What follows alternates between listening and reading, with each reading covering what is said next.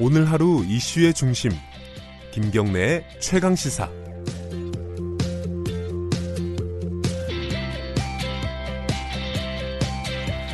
네, 김경래 최강 시사 듣고 계십니다. 아, 화성 연쇄 살인 사건 용의자가 특정이 됐죠. 33년 만입니다. 어, 아직까지는 뭐 진범인지는 100%는 아닌 것 같아요. 근데 뭐 이게 맞느냐 안 맞느냐 왜냐하면 뭐 혈액형이 다르다 이런 얘기도 있고요. 그리고 또 어, 화성에서 이 사람이 오래 지냈었는데 예전에는 왜 체포를 못했느냐 이런 비판이 또 새삼스럽게 나오고 있고요. 관련된 얘기를 범죄 분석 전문가 서울 디지털대 배상훈 교수님 연결해서 여쭤보겠습니다. 안녕하세요. 안녕하세요. 네. 이게 뒤에 이게 과학적으로 참 어려운 얘기일 것 같은데 DNA 기술이 얼마나 발달했길래 지금까지 30, 30년 넘게 못 찾았던 범인을 특정할 수가 있었던 겁니까? 쉽게 좀 설명해 주세요. 어, DNA라고 하는 것은 뭐 100년 지나도 200년 지나도 보존만 잘 되면은 네. 확인을 할 수 있는 거고요. 예. DNA라고 하는 것은 뭐 지금 인류의 각각마다 다 다를 수 있기 때문에 네. 이것은 그것이 식별된다고 하면은 그 범인일 확률은 대단히 높은 거죠. 그러니까 예전 예전부터 근데 DNA를 갖고 있었고 여기 매칭하는 작업들을 쭉 해왔을 거 아닙니까 경찰이? 아, 아닙니다. 그렇지는 않습니다. 그래요? 이게 이제 뭐냐면 어, DNA, DNA 정보 처리에 관한 법률에 의해서 네. 수용자에 대한 DNA 데이터베이스는 법무부가 대검찰청이 가지고 있습니다. 네. 경찰은 수사 단계에 있는 거에 대한 증거물을 가지고 있죠. 네. 그러니까 베이스가 다른 겁니다. 그러니까, 아하. 그러니까 이, 지금 이, 이 시에 대한 데이터베이스는 2011년도에 법 제정 이후에 바로 추출해 갖고 보관해 뒀었는데 예. 문제는 이거를 경찰 수사하는 사람들이 이거 그 증거를 추출해서 DNA 처리를 국과수에 맡겨서 이걸 대조해 볼 생각을 못 한 거죠. 아하. 근데 못한 못한 건지 아니면은 어떤 실수가 있었던 건지 모르겠지만은 네. 사실 이건 우리나라의 그 수사 시스템의 심각한 결함인 거죠. 예. 그러니까 사실은 2011년도에 그 업데이트된 데이터 저기 데이터베이스를 예. 전국에 있는 모든 그 미제 사건에 다 적용을 해봤다고 하면은 네. 2011년도에 잡을 수도 있었던 사건인 거죠. 쉽게 말하면. 그러니까요. 이 데이터베이스는 2011년도에 만들어졌는데 지금 2019년 8년 만에 어, 특정을 했다는 게 그 부분이 사실 잘 이해가 안 되는데 어쨌든 시스템에 좀 결함이 있었던 것 같다 이렇게 추정을 하고 계신 거네요. 그렇죠. 예. 네. 근데 이게 좀 궁금한 게 어, DNA는 매칭이 됐다고 하는데 혈액형 다르다는 얘기는 이건 어떻게 설명이 돼야 되는 겁니까? 당시 혈액형에 추정하는 부분이 실제로는 혈액형을 정확히 이제 DNA에서 추출한 것이 아니라 예. 혈액에서 추출한 것이 아니라 그 흔히만 증거물에 있는 것을 ABOC 타입으로 이제 교차 실험을 통해서 네. 아마 했을 가능성이 첫 번째 있고요. 그 피해자의 옷에 묻어 있던 그 뭐 혈흔 같은 것들을 네. 다른 어떤 그 오염 오염 훼손 방지 처리 안 하고 네. 그냥 확인했을 가능성. 보통 이제 음. 피해자의 옷 같은 데는 범인의 뭐피 같은 것도 있을 수 있지만은 사실은 가족들의 것도 있을 수 있지 않습니까? 그렇긴 하죠. 네. 생활 의복이니까 네. 그 부분에 대한 정확한 것을 확인 못한 음. 상태이고요. 지금 나온 DNA 결과는 속옷. 그러니까 가족들도 확인하기 어려운 것을 화- 확인했기 때문에 네. 그 차이가 분명히 존재니까 그때 당시에 B형 혈액형이라고 하는 것은 예. 정확히 어디서 누가 했는지도 지금 기록이 없다고 합니다. 아하. 그러니까 그만큼 당시의 수사 방식이라든가 기록 처리 방식이 네. 사실은 많이 뭐 엉망이라고 표현은 그렇지만 관리가 부실했다는 건 확실히 맞습니다. 네. 그러니까 지금 어 당시에는 용의자가 B형이라고 얘기가 나왔었는데 추정을 했었는데 이번 요- 용의자의 혈액형 O형으로 지금 알려져 있지 않습니까? 이게 예, 그 다르다는 것도 예, 예. 다르다고 해서 뭐 범인이 아니다 이렇게 보기는 좀 어려운 상황인 거네요. 그죠? 그 당시의 혈액형에 음. 대한 취득이나 처리 방식이 기록이 없기 때문에 네, 네. 그러니까 그거는 신뢰할 수 없는 거죠. 그리고 또 한 가지가 이 사람이 지금 어, 용의자로 특정이 된 사람이 화성에서 오랫동안 살았고 범행이 있었던 때도 화성에서 살았다고 하잖아요. 예, 예. 그런데 그 완전히 저인망으로 훑지 않았습니까? 그 당시에 어떻게 뭐, 그렇다고, 어, 놓쳤을까? 이 근데 부분이 참 이해가 안 돼요. 예. 예, 우리가 뭐 연인은 200만 명 이런 소리 그러니까요. 하지만은 예. 실제로는 허수가 많습니다. 실제로는. 뭐 그거는 그렇고 사실 연쇄살인 사건이나 장기유죄 사건에 두 가지 가장 기본적인 원칙이 있습니다. 예.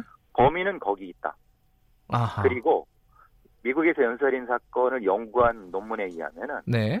반드시 경찰을 마주쳤을 것이다. 그러니까 기록 속에 있다는 겁니다. 아하. 범인은. 예. 근데 그 기록을 서로 매칭시키지 않고 음흠. 서로 공조가 안 되고 시스템의 문제고 뭐 서로 누군가 승진을 시켜야 되는 말할 만한 어떤 내부적인 알력, 그러니까 예. 외부적인 요인이 너무 많다는 겁니다. 이게 예. 이게 사건이 되기에는 사건 자체는 이렇게 말씀드리면 그렇지만은 사건 자체는 그렇게 어려운 사건은 아닙니다. 장기 미제 사건들이 대부분 네. 시스템 자체에 결함이 있다는 것이죠. 사실 아까 말씀드린 것처럼 예. 예. 근데 그 이 용의자가 처제 살인 사건이 났을 때 그때도 한번 기회가 있었는데 놓쳤다 이렇게 볼 수 있는 거 아닙니까? 그죠? 맞습니다. 그때는 이건 경찰이 당시의 상황에 대해서 심각한 예. 자기 반성과 어떤 사과가 있어야 됩니다. 네. 왜냐하면은 청주 서부경찰서에서 체포를 했고 네. 화성에서도 거기 가서 분명히 조사를 할수 있음에도 불구하고 지금 나오는 얘기는 서로가 이제 떠밀기를 해서 예. 조사가 안 됐다는 겁니다. 예. 근데 분명히 그 범행 방식이나 이런 것은 유사한 것이 있었고 네. 최소한 범인에 대한 취조만 했었다 하더라도 네. 분명히 뭔가 얻을 수 있었는데 그게 안 된 상태. 그건 아까 말씀드린 것처럼 뭐 혈액형 문제도 있을 수 있지만은 네. 사실은 그것보다는 어떤 일종의 타성이랄까 음흠. 그런 말씀드리기 좀 죄송합니다만 시스템에 결함이 있는 건 분명히 있는 것 같습니다. 어, 용의자를 특정했다고 좋아할 만한, 아, 좋아만 하는 게 아니라 이 시스템에 어떤 문제가 있었는지를 한번 좀 돌아볼 계기를 삼아야겠네요, 이번 사건을. 참아야죠. 예. 참아야죠. 예.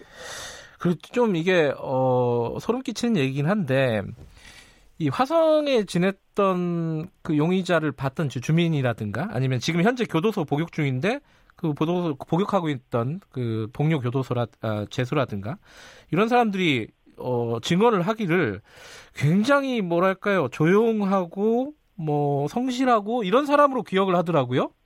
이거 예. 어떻게 봐야 됩니까? 너무 소름 끼치는 얘기- 얘기인데 이게. 우리가 보통 진리가 있죠. 악마는 조용하고 음, 어, 잘생긴 얼굴로 다가온다고 하지 않습니까? 음흠. 어, 시스템에 순응하는 사람이 착한 사람은 아니에요.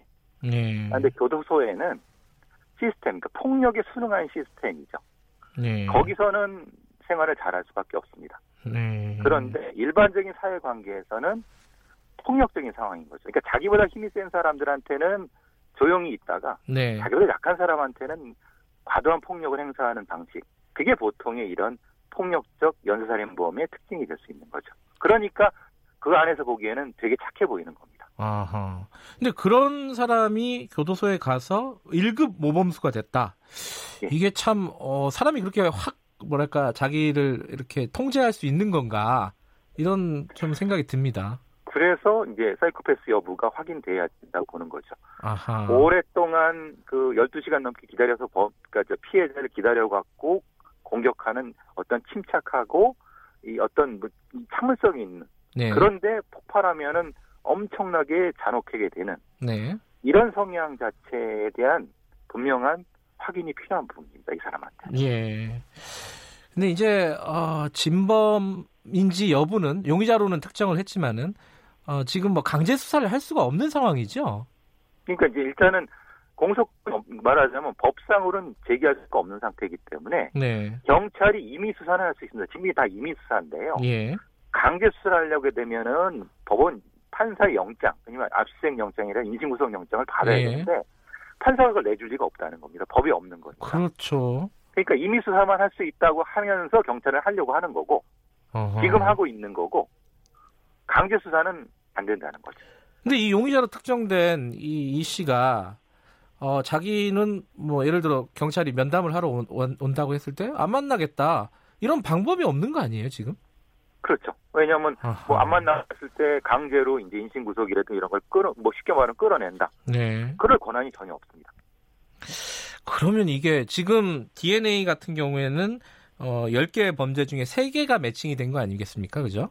그리고 네. 하나는 모방 범죄고 그러면 나머지 6개가 있는데 네. 이 부분을 특 정을 하기는 어, 만만치가 않은 상황이네요. 경찰 입장에서도. 근데 이제 DNA는 국가수에서 하는 거니까 네. 흔히 말하는 지금 579 사건처럼 그 유력한 용의자라는 것은 확인할 수 있지만은 예. 진범을 확정하기 위해서는 그 사람의 직접적인 어떤 진술을 듣고 네. 범행을 재구성해 봐야 되거든요. 예. 근데 그게 안 되는 거니까 그냥 강력한 용의자 정도로 끝날 가능성이 높다는 거죠. 하하. 이게 속 시원하게 결론이 안 날 수도 있겠네요. 그죠? 공소시효의 큰 문제죠, 이거. 예. 아, 좀 안타까운 상황인데. 예. 근데 이- 최근에, 그러니까 어제, 어, 오늘 뉴스를 보면은 이 화성 말고 이 우리 장기 미제 사건들이 있지 않습니까? 뭐, 예, 예. 뭐 속칭 뭐 개구리 소년들 사건이라든가, 뭐 근원 목소리 사건이라든가 이런 것들도 어, 좀 경찰이 탄력을 받아서 뭔가 수사를 진행을 할 가능성이 있겠습니까? 그럼 한성 사건 같은 경우는 우리가 네. 반할렸을 뿐이지 증거물이 있었던 겁니다. 예, 예. 그러니까 정확히 말하면 증거물이 있었는데도 불구하고 경찰이 그걸 분석을 안 한 거죠. 쉽게 말하면. 네. 이 부분을 경찰은 솔직히 이제 인정을 그러니까 왜 있는 증거를 분석을 안 했었냐. 네. 그죠? 그거를 또 국가도 아니 저기 검찰이 가지고 매칭을 시켰어야 되는데 문제는 근데 개구리 소녀는 그 문제는 다른 거죠. 왜냐면 어. 그 그때는 증거가 있느냐. 아. 그러니까 이것처럼 분석할 증거가 있느냐. 이런 부분에서는 그 부분은 좀 약한 부분인 거죠. 이영호 사건 사건도 마찬가지인 거고. 네. 그런데 아까 앞서 제가 말씀드린 것처럼 대부분의 장기 미제 사건은 그 사건 자체가 어렵다기보다는 무엇인가 시스템에서 무엇인가 잘못된 부분이 있는 겁니다. 네. 흔히 말하는 누군가 증거를 흔히 말하는 누락시켰거나 아니면은 수사 시스템에서 소홀히 했거나 네. 이것을 다 검토하면은 분명한 뭔가 찾을 수 있습니다. 음. 그래서 지금 경찰에서는 다시 재, 검, 검토하고 하려는 게 그것 때문인 거죠. 아까 말씀하신 게 떠오르네요. 그 기록 안에 실마리가 있다. 아. 예, 예. 그거는 진리입니다. 이건 예. 미국의 연쇄살인 사건에서 거의 모든 사건에 나타난 겁니다. 그 범인들이나 이런 사람들을 많이 분석을 해보셨으니까요. 어, 경찰이 이 뭐이 용의자 이모 씨하고 몇 번 면담을 한 것 같습니다. 앞으로도 한번 했죠. 예, 예, 한 번 했습니까? 예, 앞으로- 프로파일러 세 명이. 예. 예, 앞으로도 이제 만약에 만나게 된다 그러면은 뭐 자백을 할 수 있게끔 설득할 가능성이 있겠습니까? 프로파일러들이 그러려고 있는 거거든요. 예, 말안 하는 사람을 말시키는 게 프로파일러들의 어떤 그 채용된 이유거든요. 예, 지금 마- 수법은 지금 공개 드릴 수 없지만 기법은 공개 드릴 예. 수 없습니다만은 프로파일러들은 그런 기량을 가지고 있습니다. 아, 저는 제 후배들을 믿고 네. 충분히 자백은 아니라 하더라도 네. 어느 정도까지의 진술은 받아낸다고 보여집니다. 음, 믿고 기다려 주시면은 뭔가 성과를 보여드릴 것 같습니다. 그래요.